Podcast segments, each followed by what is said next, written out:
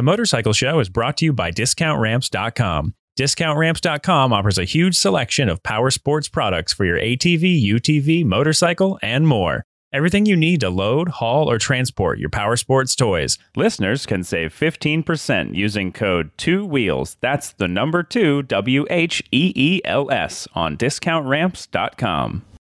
This is the Motorcycle Show, episode 14 for January 29th, 2022. I'm Crash. And I'm tired. Dude, I got to Japan uh, yesterday, and boy, are my arms tired. Um, but no, I, I'm, I'm going through jet lag. So like right before we started this, well, no, probably like I don't know, three or four hours before we started this, I was I was ready for bed. I feel fine now, but like yeah, a couple hours ago, I was just, I was talking to my friend Ashley, going, man, I am dying. Like I could go to sleep right now, and it was only like four in the afternoon for me. like, talking about you making me yawn. Uh, no, it's like it's like seven something here. Yeah, seven oh five. But it, well, you you didn't wake me up, or the alarm didn't wake me up. The freaking wind here was so loud this morning. We're getting a cold front coming through, and it's going to be in the twenties tonight. Yeah. So that'll be our Florida winter for two days. No, I'm just like I've been I've been I haven't been able to go to sleep for some reason. I've been staying up late, and then I had to pick Marcia up from the airport last night. And her flight was delayed, and then she wanted to eat when we got in. So we found like a, a Greek restaurant that was open till 2 a.m., like a Mediterranean place, mm-hmm. and got something that, you know, like grilled chicken and chicken shawarma and a salad. So, yeah, it was, it was just another late night. Then we came home she had to have tea, and I wanted to hang out with her. And by the time I got to bed, it was like quarter to one. But uh, yeah, no, man. Everything else, I, we had company for a while. Um, Christy from that used to do the Motorific podcast was in town because she flew and she bought a Ducati from Ducati in Miami. Yeah, and uh, she bought a Multistrada and was gonna and was rode it back up to Georgia. Was gonna leave it there for a while. She flew back to to Oregon, and then she's gonna come back and like do a tour of the new, Northeast. But sitting there looking at that Ducati in the garage, I was like, hmm, maybe this, maybe I should get a multi shot. And then I just remembered all my friends talk. Yeah, they are nice, but it's the cost of ownership in South Florida for a Ducati is really. Oh, high. is it really bad? Yeah, it's first of all, anybody that owns one does not like any of the local dealerships for service. That's Yes that sucks, man. Like I, um, I had a similar situation. I think I've talked about it on the show before with a Ducati dealership in Virginia. So it's like, what is it about Ducati dealerships? And there's only a couple here. Like Ducati in Miami is one of the few standalone dealerships. Most of them have other brands. Yeah. And, you know, the mechanics just aren't up to par. So there's a guy, a local guy that they all go to mm-hmm. that does race bikes and teams and stuff. But man, he's expensive. He does great work, but he's expensive. So I just, that's, I, I don't know. As much yeah. as I like the Italians, you know, it, eh, my experience with owning the Moto Guzzi and having to deal with the dealership was horrible. So right. I don't, I don't, the last thing I want to do is drive drive to Miami. Yeah, you could move to Portland and then go to Moto Corsa. Um, I've heard really good things about about. Yeah, Moto Corsa seems like the one place everybody talks about that they like. Yeah, the general manager Shaheen is uh, also on the Brap Talk podcast, the one that's done by Jensen from Asphalt and Rubber. Yeah. So he they seem pretty nice, but you know, they're in Portland and you're in not and I'm not. So So the other thing I haven't told you yet is yeah. um this is like just some personal news. It's not a big deal. We went to Jacksonville. Actually, Marcy drove the van up there to get some work done on it. We had a winch installed and an onboard air compressor. And I flew up the night after because I had stuff to do the day that she went up. I flew up the night after with the intention of driving back with her. And we we were in a rental car mm-hmm. getting ready to go pick the van up on the exit ramp of I 295, which is like a service spur highway around I 95 that goes to Jacksonville. Sure. And all of a sudden, I hear this horrendous crash behind us, and then we got hit. Oh, shit. Yeah. So this some truck rams into a car behind us. That car sandwiched us between him and a, a big commercial van in front of us and destroyed the rental car, like front and back, just Man. destroyed. Airbags went off. Yeah.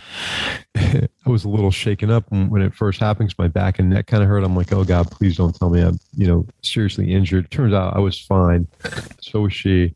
The guy comes walking up that was in the truck to see if everybody was okay. And I noticed this guy's wearing like short pants and cowboy boots with gang tattoos like all over him. Uh-huh. And then um, at, later on, when we were trying to leave, I asked the cop for the exchange of information form and a report. He goes, eh, "It's going to be a while before I can get this." I'm like, "Why?" He goes, "Well, that, the truck's got no registration. There's no tag. The guy's got no ID on him. We don't know anything about it. It might even be stolen." Like, like, oh, oh great. So that's turned into like an ordeal a little bit. But Yeah. thank God we weren't in the van because it probably would have totaled the van. That would have sucked. All this, all that money and time you put in that van. Yeah, no, I mean, we were like, God, thank God it's somebody else's car. And, and then Oh, now man, I'm gonna. I'm gonna, I'm gonna take some personal privilege for a rant about Hertz Rental Car Company. Go for it. flat out say name. So got the accident. She immediately calls the emergency service number, tells them they had an accident. She calls her insurance company, tells them there was an accident. They send Hertz sends a tow truck out, pick up the car. They they handle everything. She got a text message confirmation they picked up the car, a text message that it was dropped off at a Hertz location. Next day, she gets a charge on her credit card for a hundred bucks, and they continue to charge her credit card every day for a rental that has not been returned. so she calls Hertz on the phone, gets customer service rep, and they say, "Oh yeah, we can see here it was returned to the uh, airport location in Jacksonville on such and such a date." She goes, "But the contract's not closed out. That's why you're getting charged." She goes, "Can you close out the contract?" She's like, "No, they have to do it at the location." She goes, "You have to call over there," and then basically hangs up the phone. So we, we try calling that location. They don't answer the phone. We try calling the location we rented it from. They don't answer the phone. Matter of fact, the night we were returning the car, the location we rented it from is in a car dealership. Mhm. I had to call the car dealership to get somebody to, to just tell me if they had a drop off box Yeah. because they don't answer their phone at the counter.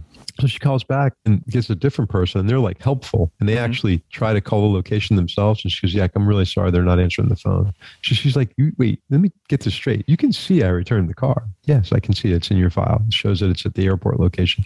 Well, why can't you close out the file? Our system doesn't allow that. It has to be done at the location."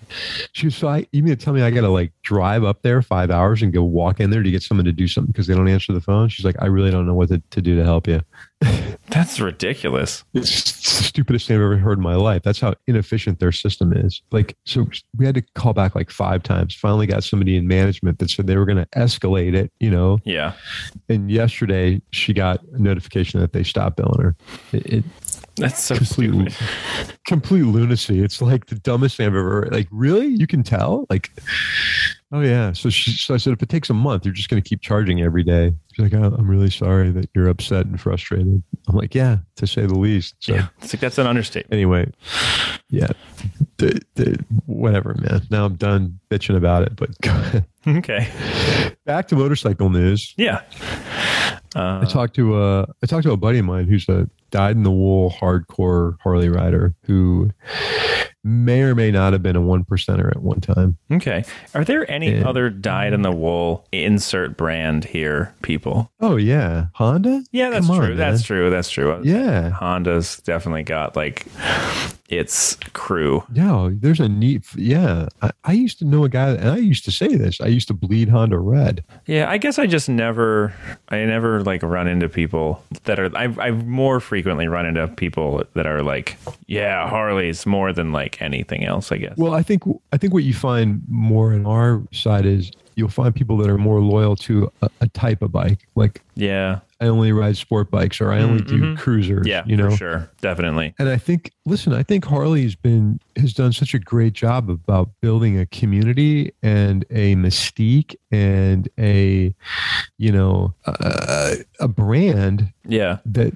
yeah, people are really more dyed in the wool about the brand. Like, it- look, how many other dealerships do you go in that are as big as Harley dealerships and have as much swag as they do? that's true. Yeah, I mean, even like I was in the one in Yokohama here uh, last time I was out here looking for something for a buddy of mine who rides a Harley, but he had had to go home early, and um, you know, even the ones here, like it was it was a Japan sized Harley dealership, so it was you know smaller than a United States one, but it was still big, like for compared to a lot of other places. It's amazing too that they even in places where like for instance in portugal in lisbon and I didn't realize this until I was having a conversation with a friend of mine who's from Scotland. So in the US, we go to a car dealership and there's a lot with like 500 cars on it. Yeah. So, so we go there, we, we can pick out the car we want. And typically that's what they want you to do. They don't want to order something for you. They want you to take what's on the lot. Mm-hmm. In the UK, apparently, and in play, like I noticed this in Lisbon, there, there aren't car dealership lots. Like they're in the middle of a city. Yeah, they're like a the storefront or whatever. Yeah, yeah. And there's like three cars in there, and then they you go in there and they you order everything. And she was telling me how you know it used to take whatever a week or two to get what you want. Now it's like months. Now maybe they've got a regional lot somewhere that hmm you know that feeds into all the dealers, but but even the motorcycle dealerships, I know it's like the Harley dealership, it was freaking huge. You know, like Yeah. it, it didn't. It didn't have 200 bikes out front like you see in America. Like there's that poor Joe Schmo in the morning that's got to roll all those things out and then put them all back at night, right? Yeah. but yeah, they they've they're just they built a brand, and I think a lot of that diehard, you know, dyed in the wool following is because of the brand, not necessarily the bike. Because Yeah. the funny thing is, is a, a lot of these guys have never ridden another type of motorcycle. Now there are some that are. I've met a few guys that like uh, came off of dirt bikes, you know, and had some experience riding off road, but no, nothing like brand wise. So we're having this conversation the other day, and um, he's had a bunch of different Harleys, you know, and really nice bikes. And he was telling me about one that he's got that's kind of like a cross between a Dyna and a Softail or Mhm. something. It, it, it they made it for a couple of years, but um, I said I made mention about wanting to get another bike and wanting to sell the KTM and what, and I was looking at the Pan America, and I thought what was going to come out of his mouth because he started the conversation like, "Oh boy." Like I thought what was going to come out of his mouth is that's not a Harley. He goes, that thing is fantastic. Nice. I'm like, really? Yeah. He goes, no, man. He goes, oh, everybody loves it. He goes, as a matter of fact, a lot of the club guys are buying them as second bikes. I'm like, you're kidding. He's like, no, like they're totally getting into the whole adventure thing. Huh. Like, That's cool. I really I hope it's working for them. Like as much as we love to shit on Harley, it's mostly because they're such an easy target. And it's not because we actually don't like them with you know, like I no, I'm yeah, you know no. happy to have an American brand that, you know, to shit on. I make I make fun more of the whole experience with like the Harley owners group people. and, yeah. you know, Yeah, for sure. Yeah. Have you actually that reminds me, have you seen the show I Think You Should Leave on Netflix? No, Okay, so it's this sketch comedy show that is insane. Like I just completely insane. It's I don't I don't know if it's good. I've seen several episodes and I can't decide if it's actually good. But they have this one sketch where the main actor in it, I don't remember his name. He's he's dressed up kind of like a typical biker dude and he's walking down the street and he sees a bike sitting on the side of the road. And he's like, "Oh, yeah, that's a cool bike, bro." And then and like he's not saying this to anyone. He's just saying it out loud. There's not even a person there. And then he keeps walking and he sees like uh, another bike. I think it's a like an older V-Rod or something. And he's like he's like, "Whoa, cool bike." And then keeps going and then a guy rides by on a bicycle and he goes, "Huh, motorcycle, no motor. Weird." And then he keeps walking. He sees a car and he's like, "There's like two motorcycles with a house in the middle."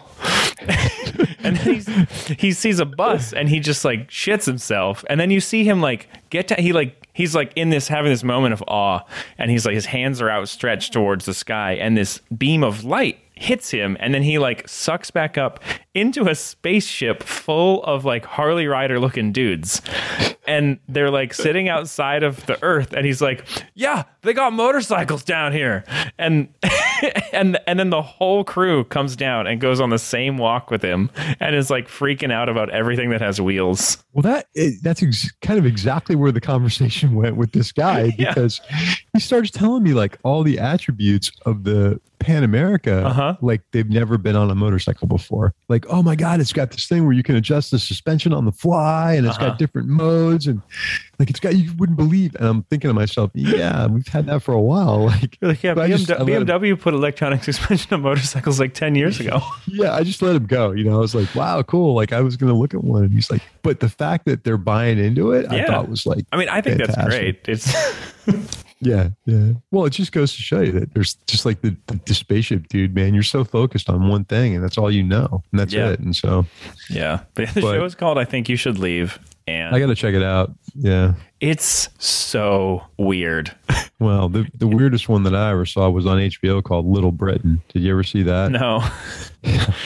Oh my god, it was so bad. It was it, there was a skit that they had where it, it opens up with this husband and wife, like midwestern couple, Uh-huh. and the, they're talking about how great it's going to be to see his cousins that are coming from the UK that he's never met before. hmm And the cousin that he's seeing is a woman, and she's bringing her husband and her grown son, and the son's like 36 years old. And they're kind of like talking about what they do. And, you know, so these people come and they sit down and they're like very formal. They're dressed very nicely, you know, and they're offering him the girl, the, the wife is like, oh, I made tea for you. I got tea and crumpets, you know, make you feel at home. And they're talking to the older grown adult son, and he looks over at his mom and he goes, Mother, Bitsy. And she goes, Not now. And he goes, Bitsy, mother.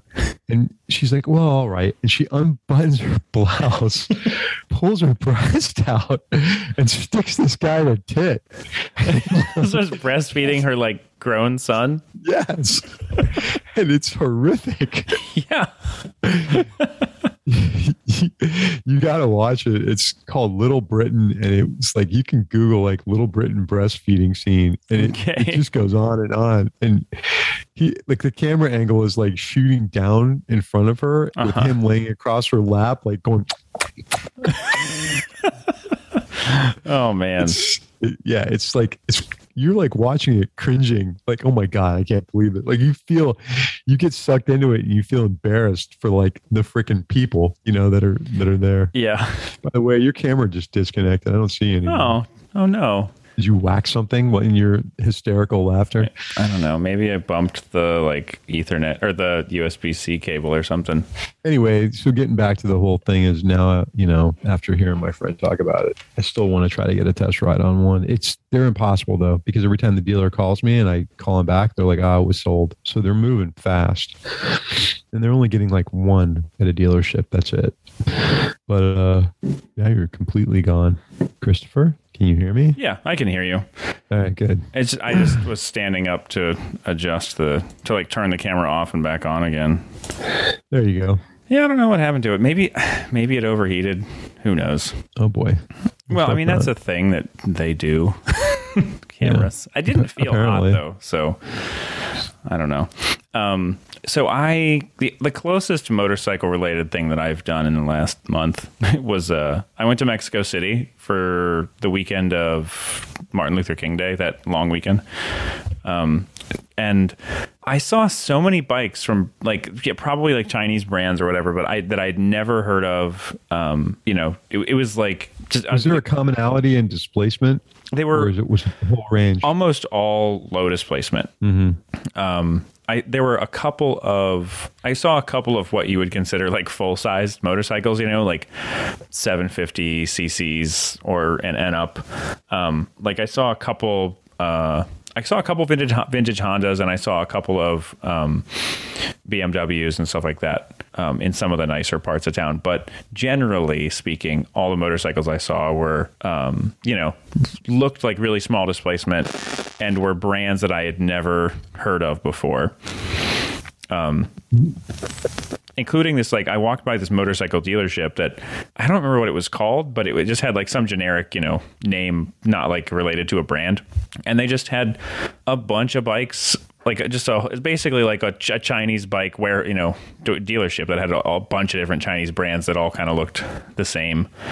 Um, I saw a family of like three people riding on one. It was like cool. I try, I'm trying to like look up and see if it's uh all right here we go the top 10 motorcycle brands domestic and import man you're not kidding I've never even heard of this so one of them's called Italika I-T-A-L-I-K-A Okay, they're, head, they're headquartered in Mexico. They're Asian design. I've, n- I've never even heard of that. Yeah, I think it might be badge engineering. You know, like one of those situations where there some companies cranking out a bunch of bikes and then different brands put their well that's what this one sounds like it says it's imported parts from a Korean firm that supplied motorcycle and scooter ports to Hyosung Mhm. um, and it's kind of a weird uh, Veloci best overall. It's really bizarre. I've never seen any of these things. Yeah, right. And a lot of them, I- a lot of them had real loud exhaust. it was, it was funny, like just straight pipes. Dinamo Motors says one of the top brands in motorcycles in Mexico.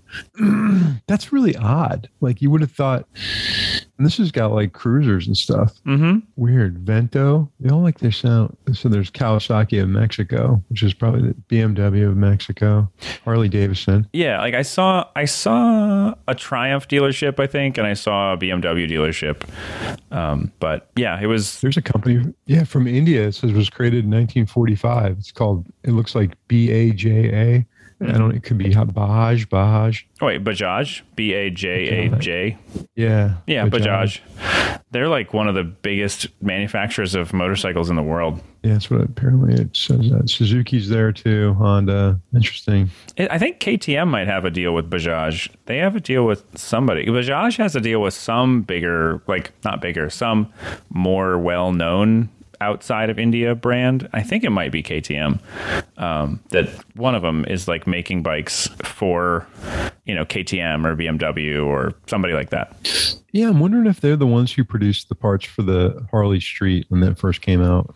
Oh yeah, that true. was an Indian. That was an Indian manufacturer as well, right? I think so. Yeah. I, I know they were saying made in America, but it was like a whole loosely assembled in America situation. I think. Yeah. Well, um, hold on one second. I got weird stuff coming over my phone. so, did you uh, you get any close up looks at anything? Was it anything cool, or was it all kind of looking like the same? Uh, everything I saw, I didn't get real close to anything. Um, I w- a lot of it just kind of looked real samey, you know, like the sort of like super small displacement or, you know, just a small displacement, like pseudo sport bike look, mm-hmm. you know, with like, it just, just looked kind of like, like the Ninja 250 and smaller kind of, kind of look to it. Um, where like, you know, the Ninja 250, everything looks fairly proportional. I feel, I felt like a lot of the proportions on some of these bikes looked a little off um, where like the the the bike's motor was just too small to fill out that fairing. Right. Right. I've I've seen a lot of. I don't know why I keep seeing them everywhere, but it just seems like I'm seeing an, an, a large number of Groms. I saw some like Grom clone looking deals out there too. Uh, it was a fun trip though. I walked a ton, like so much. and something that's weird that was struck me as odd the very oh my camera's off again. Whatever. Something that struck me as odd the very first time I um, that I so, sorry the very first day that I was in Mexico was that their subway has rubber air filled tires like their metro co- trains. They have tires instead. Really? Yeah, instead of Like riding on a rail, tires riding on a rail, or like um, kind of. So you know the way that like a uh, roller coaster has sort of like that outer wheel that holds it on, and then like a, a wheel that sits on top. So they have like wheels from multiple directions to yeah, they had a similar setup where like the tire was on the inside of the rail and then they had another like kind of outrigger tire that was on the outside of the rail pressing on the rail itself uh, but i was like what happens when your subway gets a flat though like that seems it probably it probably still run on it. Yeah, It'd just probably. slow down. Yeah, but it just seemed weird yeah. I'm like I, I'm hoping that you're gonna get a chance to ride the bullet train when you're there if you haven't already done it. I have. I, i did it last time i was here Was it cool? Like how can you tell you're going fast? Like It's I- if you when you look out the window, yeah, um, but it's super smooth and just like almost seamless. I mean, because they it, the thing just is so smooth. It's it's not the magnetic levitation situation. Like they don't they don't really do that here. Um, that's more of like a Europe thing. But so you're still on like steel rails and wheels, but but yeah, it's it's super.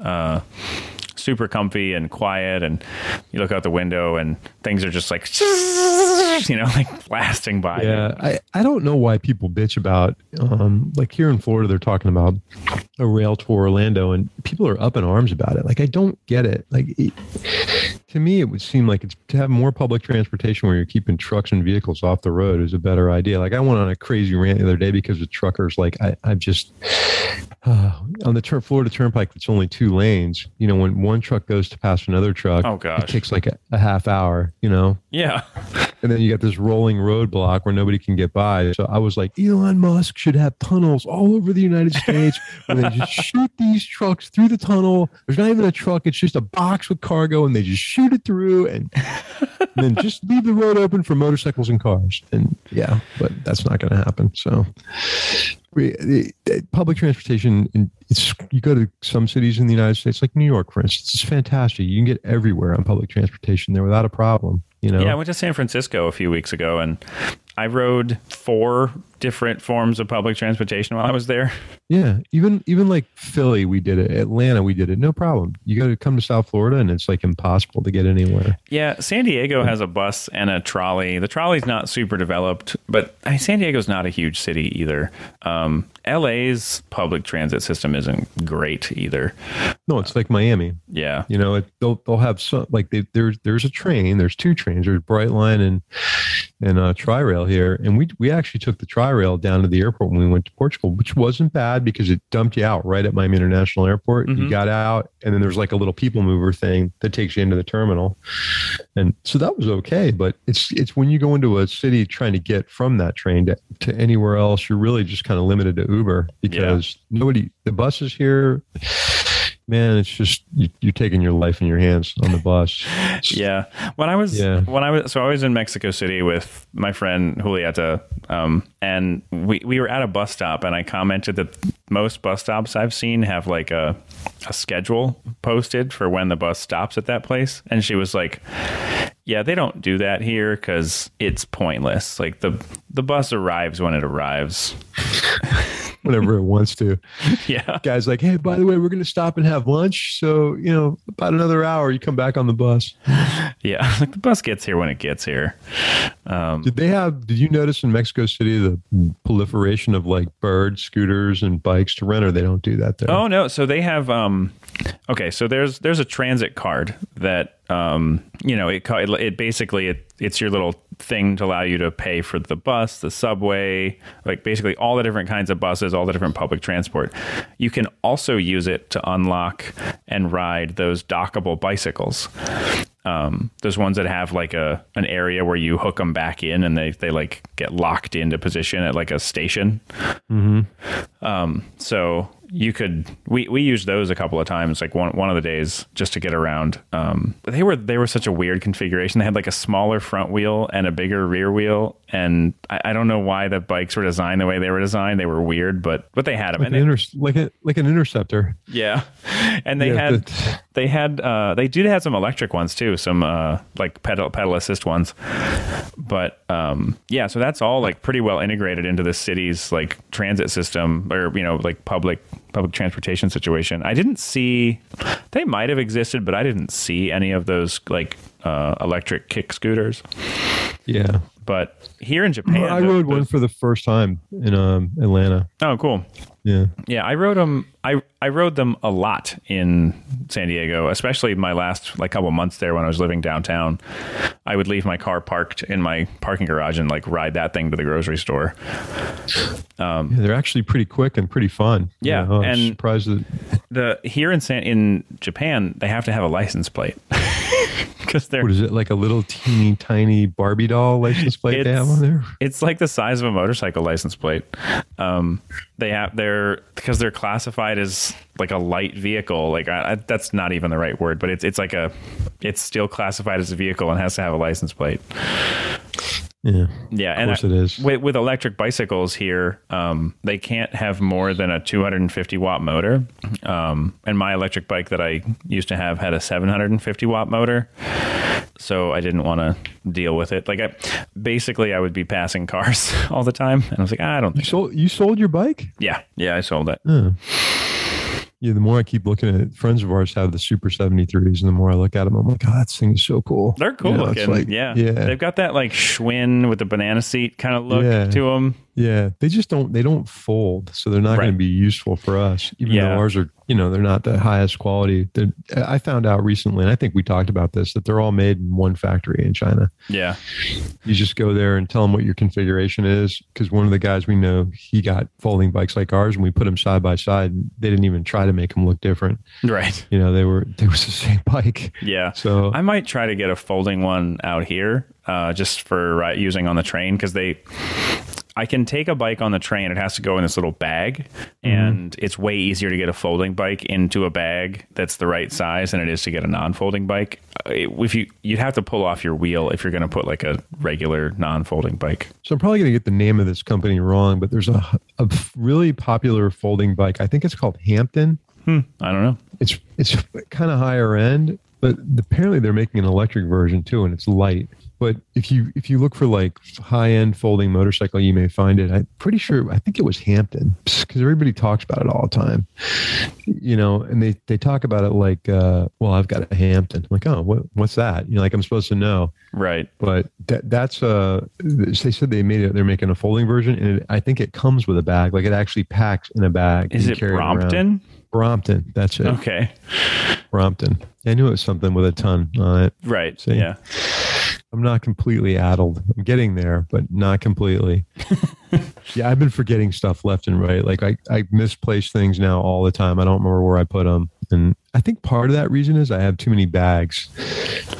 Like Yeah. I'm gonna do a video on bags soon, and mm-hmm. then get rid of a bunch of them. So if I'll send you the inventory. Oh, and by the way, I did buy another Peak Design bag. I bought it. I bought an everyday 20 liter. I got it on Poshmark, like dirt cheap. Don't laugh. You, you got a 20 liter every day. Yeah, the version one. Okay. For like a hundred bucks, brand new on Poshmark. Don't laugh. Nice.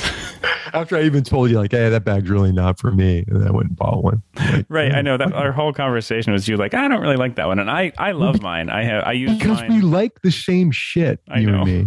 We do. So if if I'm like, then it starts bothering me. Well, Chris likes it, so what am I missing here? Like, yeah, Yep. Yep. I, I love mine. It's, uh, it's the, it's what I used in, uh, San Francisco and Mexico City. do you have No, a I one or two? it. I did not use it in Mexico City. I'm sorry. What? you have a version one or two? Two. Two. Okay. I don't really know what the difference is between them, but there's a video out that shows. The two, they just they, listen. They, they're a company that listens to their clients, which is great. So anytime people start talking about stuff, they'll they'll look at it and then they'll incorporate the change. But I want to try it out on a bike because it seems like it's pretty functional for that. And um, Yeah. I just wish they would take, you know, like Kriega makes the, some of the best motorcycle backpacks I've ever seen in my life. It, and, and they just yeah. he, you know, the the the strapping is really done right. The bag itself is waterproof. Most of them, even the roll top one I have is, is a that's a fantastic backpack for for taking on a motorcycle. And you know, a, a viable option is taking any type of camera cube and putting it in a that type of bag. That's fine, especially the cubes that you can put straps on them and carry them around. Yeah. throwing a smaller backpack in that bag, it would fit too because the one bag I have is 30 liters. Yeah. I mean, you know, I'm going to try that. I'm actually going to try putting that the little um, Um, tote pack or this everyday carry in one of these bags, just because the, the tote pack, the, the straps on it would not be good on a motorcycle at all. It's it's not really designed for that. And what's nice about them is you can What would, Go ahead. what do you mean? they're just kind of thin, and they don't. The adjustment on them is is like ladder chain webbing sewn on the bottom Oh, you, that clips into a clip, so it's not easily adjustable. Oh, that's right. Because the tote pack is sort of designed to like go from being a tote to a backpack. Right, right. And so you know, on a, one thing with you're you're wearing a backpack with street clothes on, then you go to put it on your over your motorcycle gear. Yeah, it's there's not- a big adjustment. Yeah, yeah. Right. It's not practical with this at all. So if you were just gonna travel someplace and you wanted like a weekend's worth of clothes in a camera bag, that putting it in one of those 30 liter Kriega roll top waterproof bags would be a decent setup. I'm gonna play around with that and try it because I Mm-hmm. Yeah. love that bag. Like the of all the bags that I have, I'm not gonna sell the Kriegas because they're great. I as you talking about bags just made me think of like my luggage coming out here to Japan, and I had one suitcase that I'd used it a few times. I bought it earlier this year or earlier last year. I mean, um, from you know like Ross or something as like you know, one of those a discount store like TJ Maxx, Ross, whatever. Um, and the last time I used it, I noticed that one of the like little areas around the wheel was like cracked, so that if you tried to roll it in that direction, it would sort of like start to tip over. And then when I was walking, I was trying to walk from the military air terminal to the shuttle bus, and I like rolled over a metal grate. And the next thing I hear is my suitcase just dragging on the ground. So I had four suitcases, and they're all like strapped together. And I suddenly hear, and so I stop and I look back, and one of the wheels, not the wheel that was already cracked, a new wheel, just got ripped clean off. So I would tell you that next time you're in an airport, pay attention to the ground and see how many wheel parts you see. I bet. Like once somebody like alerted me to that and I started seeing it, it's like they're everywhere. Like these things just disintegrate. Yeah, and constantly. you can buy so they there's companies that sell those like aftermarket wheel kits that you can put like uh, polyurethane like skateboard wheels or um, rollerblade wheels on your suitcase yeah. that look pretty nice but it yeah. doesn't change the suitcase. The suitcase is still going to be like a thin plastic weak piece well, of crap. listen, being in a relationship with a flight attendant, I've learned more than my fair share about luggage because they've got, you know, they, most of them use a brand called Travel Pro. And Travel Pro has a section that we can't buy. You have to have your employee number. It's oh. called the Air Crew section. And then one level higher than that is a company called Briggs and Riley that we, Marcia and I ended up tra- turn, buying two of their international size carry-ons because they're different bin sizes for European travel. And they're expensive, like, but they're guaranteed for life and they're guaranteed, they don't make it hard for you. Like some of these you know, where you got to jump through all these hoops. Right. Yeah. We bought one of them, hers, at a store in the mall in Boca Raton, and the guy goes, "You ever have a problem? Just bring it back here because I don't care how old it is." Nice. He goes, "It's guaranteed for life. We'll send it out for you. If they can't fix it, we'll give you a brand new one." And he goes, "And that goes for you buying a Briggs and Riley anywhere. Doesn't even have to be from here." He goes, "If you buy one, so I ended up buying one. They had a they ran a sale like on Labor Day or something. Yeah. I bought it off their website." And he, the, the guy had said the same thing. It doesn't matter where you get it; they're guaranteed for life, and they're they're made really well. Hmm. But, but, they're you're paying for that quality. Oh, yeah, you're paying sure. for that lifetime. Yeah, it's like five hundred bucks. Yeah, but, I paid about you know, half of that today for a Samsonite to replace my other my other bag that lost a wheel. Yeah, you know, if you're one of those people that travels like once in a blue moon, and who cares if you're spending like 65 bucks on some bag from Ross or Marshalls or something yeah, like that. that but that's what I did. But then I I traveled a ton last year. Like I I realized just today I'm like a, a couple hundred miles short of platinum on with American Airlines, and I didn't fly exclusively with American last year.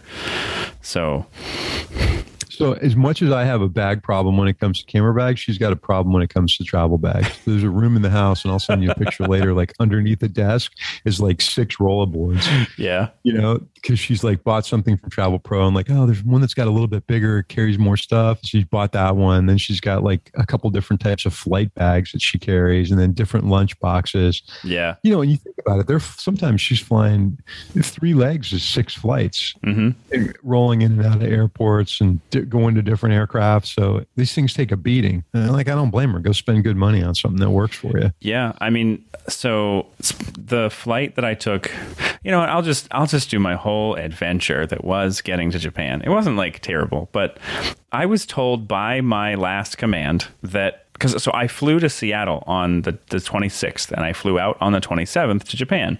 And I said to my last command, I was like, hey, what am I supposed to do? Like, do I get a hotel that night or like, like how does this work? Like, am I, or basically, am I authorized? Are you, is the Navy going to pay for me to have a hotel that night? And they were like, oh no, the, the lodging is all taken care of, um, by the air terminal, the military air terminal people. So you just check in with them as soon as you get there. So I land in Seattle, in Seattle at around 8, 7, 7 p.m. And mm-hmm. I'm supposed to check in no later than 4:30 in the morning for my flight. So I called the air terminal people, and they're like, "Oh no, you're on your own until you check in. Like we don't care what you do. You can do whatever you want, um, but you just have to be here by no later than 4:30 to check in for your flight." And I was like, "All right, cool." So I got it. I if I had known that in advance, I would have planned for that. I would have flown up to Seattle earlier and I would have like, you know, gone out to eat, gone to the Pike Place market, Right. like gone and seen the things in Seattle. Cause I, you know, I, I used to live near there. So it was whatever, but like I would have gone and seen some stuff that I used to see, you know, that I, you know, visit Seattle and go to like this sandwich shop that I really love or whatever. But so I was a little grumpy about that. And then I was also grumpy that like, cool, now last minute I have to find a hotel room. So fortunately there was, you know, it's an airport. It's a relatively decent sized airport. There's hotels right next to it. Got a hotel. They came and picked me up. And, you know, their shuttle runs 24 hours a day. So I had no problem getting back in time. But I slept for like what felt like 30 minutes. you know, I got back to my room, got some food, slept for a very little amount of time. And then I had also been told by friends of mine, hey, if you're on that military flight, like they don't, they probably don't have food or any like services. So be prepared for that. So I had like, you know, I bought a bunch of stuff like at the little like Hudson News stand or whatever mm-hmm. Um, to make sure that I was going to be all right for the flight. And I get on. Oh, also, so if you're a military traveling on orders on a commercial flight, you can carry up to you can check up to five bags for free, and they can they waive the heavy bag fee. Apparently, military flights don't do that. So That makes no sense. I agree with you. So I checked I checked a carry-on size bag just cuz I didn't feel like dealing with it and three full-size suitcases flying up to Seattle. And then I get there and I find out, oh, uh, we have smaller carry-on bins, so your carry-on isn't going to fit. And Yeah, it's, a, it's an international aircraft. well, it's a, it was a, an old, it's an old 767 Okay. So my my carry-on has fit in like the 787s that I've flown to and from Japan in before. Um like no problem. But this old 767 didn't have didn't have the carry-on storage space for it. So I had to pay 250 bucks to check two bags and I'm like you guys suck like So the the whole flight was military, though. right? yeah, it's it was, chartered. a, it's a chartered flight. Yeah, by a, a company. The flight was operated by a company called Omni Air International, and, And they did not have um, service at all. that's during the, thing. So I was told they would not. They did. They fed us twice. They had in-flight entertainment. You know, like in the little screen on the back of the thing. Right. So it was just a regular flight, just on an old plane um, Right. That couldn't fit your carry-on if you unless you had a tiny carry-on. But that that makes absolutely no sense that on a full military flight they would charge you. Yeah, Well, I it's, know. you know what it probably is. It's probably the contract with the with that owner of that aircraft. I'm So, sure. No, no, no. We're gonna yeah. So so yeah, I, I'm gonna try to claim it when I check into my command and get all my do all my travel claim stuff. But that was just it was just super frustrating because I'm like, if I had known that this was going to be the case, I would have figured out a way to get the rest of my stuff. Well, if you, how do they expect you to get your shit out there in the first place? Do they do you schedule it to go on some other type of aircraft, like a cargo plane or something? So you can do they do like a basically two shipments. You you can schedule two shipments. Um, like a regular household goods mo- shipment where they get the majority of your furniture and all that sort of stuff. And then you can do one and that one takes like the slow way to get to you. And then they do another one that's like a rapid one where they put it on a cargo plane and send your shit. But I didn't think that was going to be a problem because I only had like clothes. And So you're not bringing a bike at all. no, I sold my bikes. I sold my car.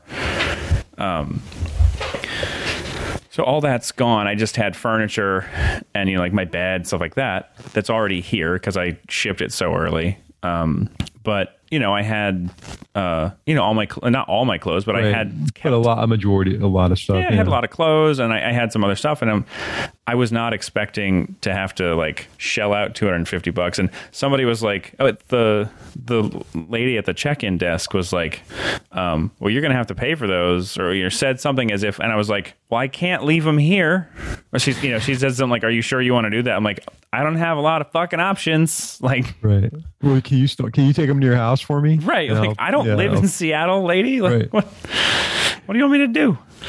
Jesus Christ. So I'm actually kind of excited about the fact that you're going to be buying some Japanese motorcycle. Yeah, I, I have to take um I think I have to take a a there's a class I have to take here in Japan before I Six can. weeks long that costs ten thousand dollars or something like God, that that. or- would suck. No, it's it's. I don't even think it's. I don't even think I have to pay for anything, but it's it's um it's like a mandatory. Uh, it's basically like a basic rider course thing, but they do it here in Japan to for military people coming from not Japan. Oh, so it's probably something that's easier to like. It's in English and Yeah, yeah, not- it is. It's all. It's all. I do. I schedule it all through the military, and they.